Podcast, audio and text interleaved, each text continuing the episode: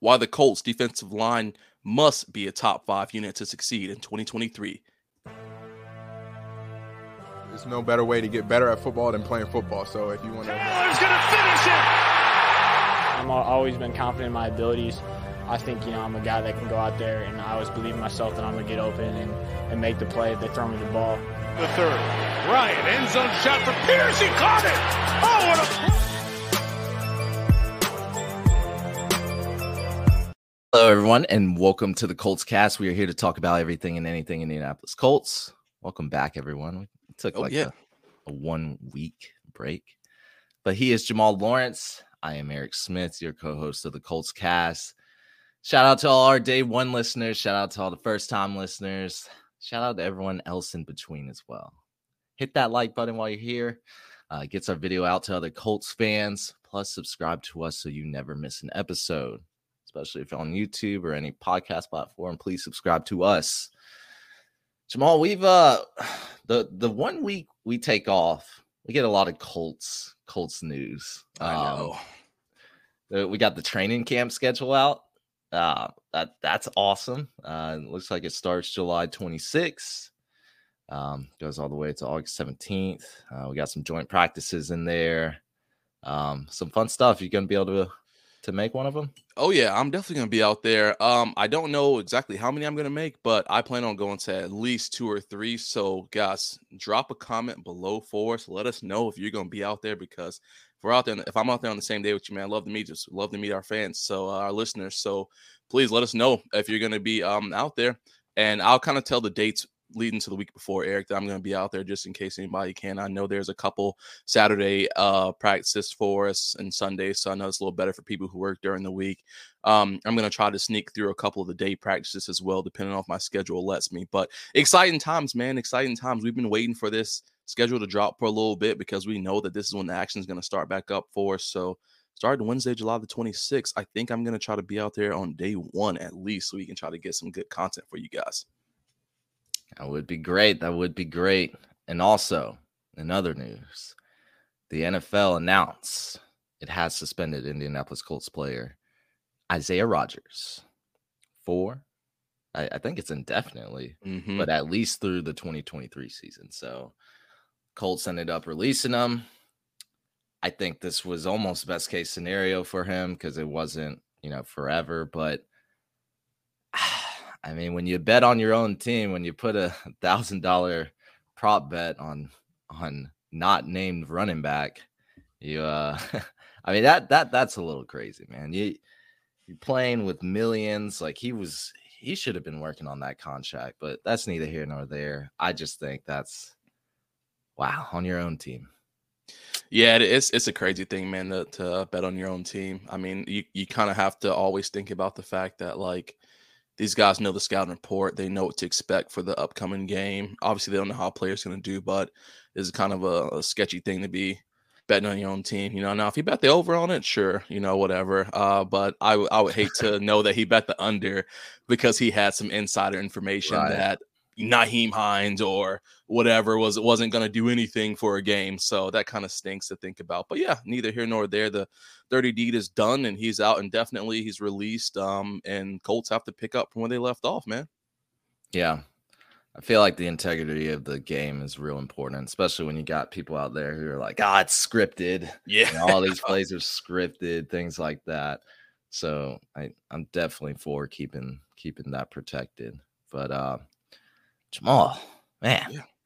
July 4th coming around. What do you think we need? Mm, July 4th, America, got to do some manscape. Guys, I have a question. What's more American than a bald eagle?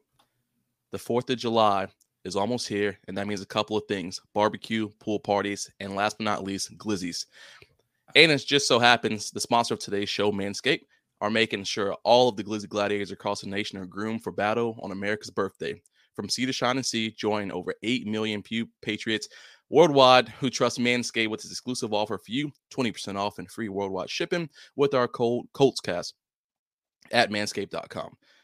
Talk about the American dream. Guys, I don't know if you ever used a uh, just a regular razor before, but sometimes it can nick you, man. The one good thing about this this Manscaped um, lawnmower is that it's not going to nick you, guys. It's you're going to be taken care of. It all it's only right to start with America's favorite performance package 4.0. Inside this package, you'll find the lawnmower 4.0 trimmer, weed whacker, ear and nose hair trimmer, crop preserver ball deodorant, crop reviver toner, performance boxer briefs, and a travel bag to hold your goodies. First off, lawnmower 4.0. You call yourself an American without a lawnmower? There's fourth generation trimmer features the cutting edge ceramic blade to reduce grooming accidents. Thanks to their advanced skin safe technology, the Lawnmower 4.0 is waterproof and also has 400K LED spotlight for your uh, you need for more precise shade. Take your freedom bells to the next level by going to manscaped.com and get 20% off with free shipping uh, with our discount code COLTCAST. Get your independence back this Independence Day and unlock your confidence with Manscaped. 20% off and free shipping, guys. But let's get into our main segment now. Look, guys, dominating the trenches. When you think of great defensive lines, would you put the Indianapolis Colts there? Like some would argue yes. I think the majority will probably argue no. You know, no matter what your answer is, in order for the Indianapolis Colts to succeed this coming season, they have to take that next step up, in our humble opinion. They need to enter that top five conversation. Um, why is that? And how can that happen? Jamal and I are about to dive right into that. So, Jamal, what needs to happen for the Colts to be a top five unit? And why do they even need to be? Man, well, I want to I want to flip flop that. So, uh, why do we they need to be a top five unit? Well, guys, I think it's clear. We talked about it at the beginning of the episode. You have a troubled uh, quarterback group going into this season. Not only do we have players missing, Isaiah Rodgers, who is expected to take off this year for us, we have youth at the at the uh, cornerback position, and we also have an unsure linebacker corps. We don't know if Shaq's going to be playing. Uh, we have no timetable on him still. Bobby Okereke is no longer with us, so that leaves pretty much Zaire out there, you know, on on an island to to step up and take over this thing. Enter our defensive line, our most experienced group on the team. We got the, all the vets there these guys are gonna have all eyes on them because it's our only group right now for us. I feel on the defensive side of the ball who has cohesively still been there when we talk about Grover Stewart, uh, DeForest Buckner, Kwity Paye. Like these, this group has been together for the past couple of years. They don't have them turnover like we have um, at cornerback with no with no Isaiah Rodgers, no Stephon Gilmore, no Shaq Leonard, no Bobby Okereke. So this group, it's it's their time to shine. All eyes are on them. And when we think about the importance of this, Eric, I mean, I, our defensive line last year was able to produce for us. Were they producing at the highest level? Absolutely not. I think there were some outliers in our defensive line who definitely stood up and showed that they, what they could do. But we have a lot of issues on the defense line as well that need to be corrected. But I just want to throw out a quick stat for you because I thought this was a pretty impressive one. So the Colts had the sixth highest sack rate in 2022, according to FTN, at 7.6%. So um, top top 10, you know, top six, however you want to slice it. That's that's pretty good for a sack rate there going in for us, especially when I think about the fact that Yannick Ngakoue had what nine and a half sacks, I believe, for us last year, and DeForest had nine sacks for us last year, maybe a little yeah, bit think, more. I think he had eight. Eight, okay, yeah. Um, so I mean, those guys are those are some weapons for us. Uh, but when I take a look at just the the entire defensive line going to the 2023 season, PFF PFF, sorry, actually wrote an article, Pro Football Focus, talking about the top 23, uh, or excuse me, the top defensive line for the 2023 season. And this was written back on, I think, June the 16th. Had the Colts coming in at number 18 this season. 18. Uh, but one of the things that they talked about, and one of the things that we've talked about here a couple times on this this show, guys, is our interior duo and Big Grove and DeForest Buckner. These two guys are our focal point of our defense. I mean, DeForest Buckner, we knew what we were getting for him once he came from the 49ers. We knew that he was going to be in here to to elevate our defensive line.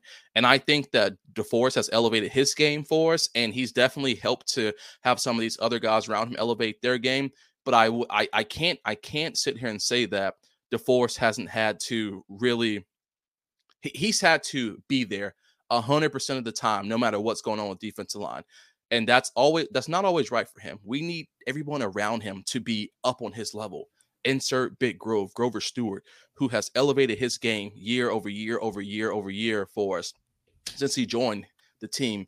And he's even said, leading to post conferences going into the offseason, how his thing he wants to do for us this year is to get better. He doesn't want to come on third downs this year.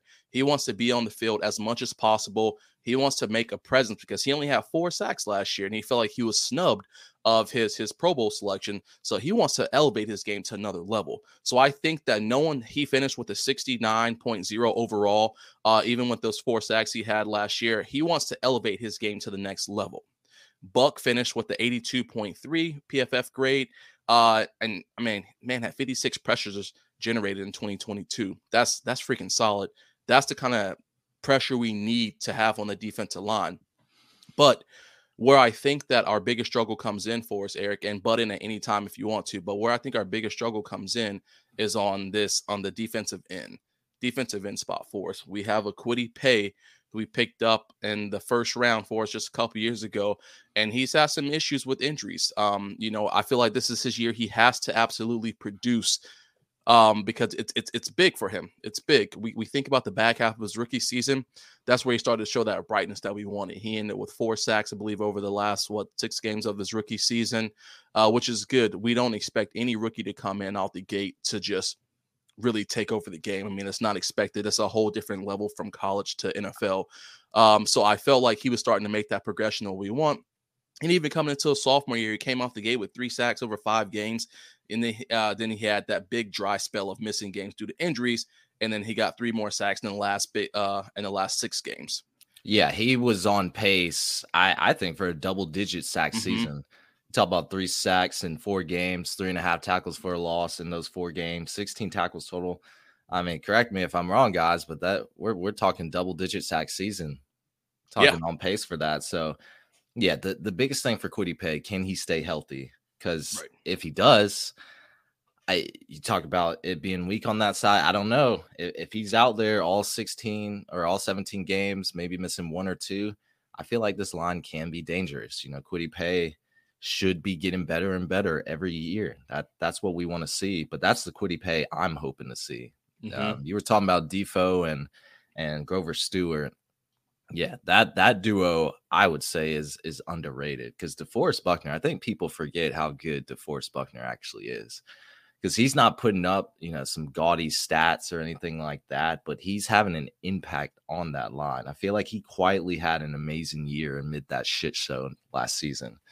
74 tackles, eight sacks, 11 tackles for a loss. You know, I kind of want to buy his jersey now that we're talking about him because he is he is really really good. Um, top five interior defensive lineman, I would say he is. Um, should I get in? White? I'm gonna get a white jersey. I said I wouldn't, Ooh. but I'm gonna take care of it because it's DeForest Buckner's jersey. I, I think I'm gonna I'm gonna put that stamp on it right now. But uh, let, let me know if I should buy uh, Buckner's jersey in the comments. but he's he's he's continuously played at a high level ever since he joined the Indianapolis Colts. That was a really good trade for us. Uh, it's it's it, it's just like his his little swim technique. Mm-hmm. I don't know mm-hmm. the the squeak passes, blockers. Like I said, super impact on the D line. Uh, he he garners so much attention, so he's opening up uh, for for his teammates you know those one-on-one situations things like that he's just so well rounded and at his size you don't really see a six seven defensive lineman move how he does just so strong up front it like imagine if he ups his performance this year he starts getting double digit sacks more tackles for losses things like it he would i mean come on man I, we're, we're talking aaron donald type of impact if if he starts doing that but grover stewart like you said, he he had an incredible season uh, last last year. He's extremely vital in our run stopping game. So you know we keep talking about extensions for JT and Michael Pittman. What about Grove? Mm-hmm. About Grove, he he might be a more important player to sign because we're talking how important this D line has to be. Maybe they should change their focus to Grover Stewart you know, some people may disagree, but I feel like investing in the defensive tackle, you know, nose tackle, edge rushers, all that, any part of the defensive line, I think is a must. I think those are premium positions in the NFL. Even Quenton Nelson, like you said, he he said he wished he could have gave his Pro Bowl uh, Pro Bowl nod to Grover Stewart. Like the man deserved it last season just because he didn't get those sack numbers. That's really what it was. He if he had three or four more sacks, he would have been right in there because. Yep you know, once you get those sack numbers up, people start, you know, eyeballs start popping out. But like Chris Ballard better get it done for Grover Stewart. Seems like a no brainer to me as far as extending him. Yeah, without question. I mean, you, you got to extend him. Everyone loves Grove, and I think that he he only wants to elevate his game to the next level just because he knows that he can, and I think he knows he will. Um, and and I, I'm, I'm glad you mentioned the stopping the run, Eric, because that's a super important thing. When when we talk about some of our defensive line and how important stopping the run is, Kwity Paye with like a 76.6 against the run last year, according to PFF, which is solid. But we also think about the Colts impact player who we dropped uh, at the end of the season, a guy by the name of Yannick Ngakoue. Yannick boasted nine and a half sacks for us last year, but he had one of the lowest run stop rates, uh, the lowest run stop rate, I think, on the team. Uh, correct me if I'm wrong, but I, am pretty sure it was. If it wasn't lowest, it was definitely one of the lowest. Yeah, he's, um, he's awful against the run. I don't know. Like if I was an offensive coordinator on the other team, I'd just be like, "Yo, run it to that yeah, side every single time." It, like, exactly.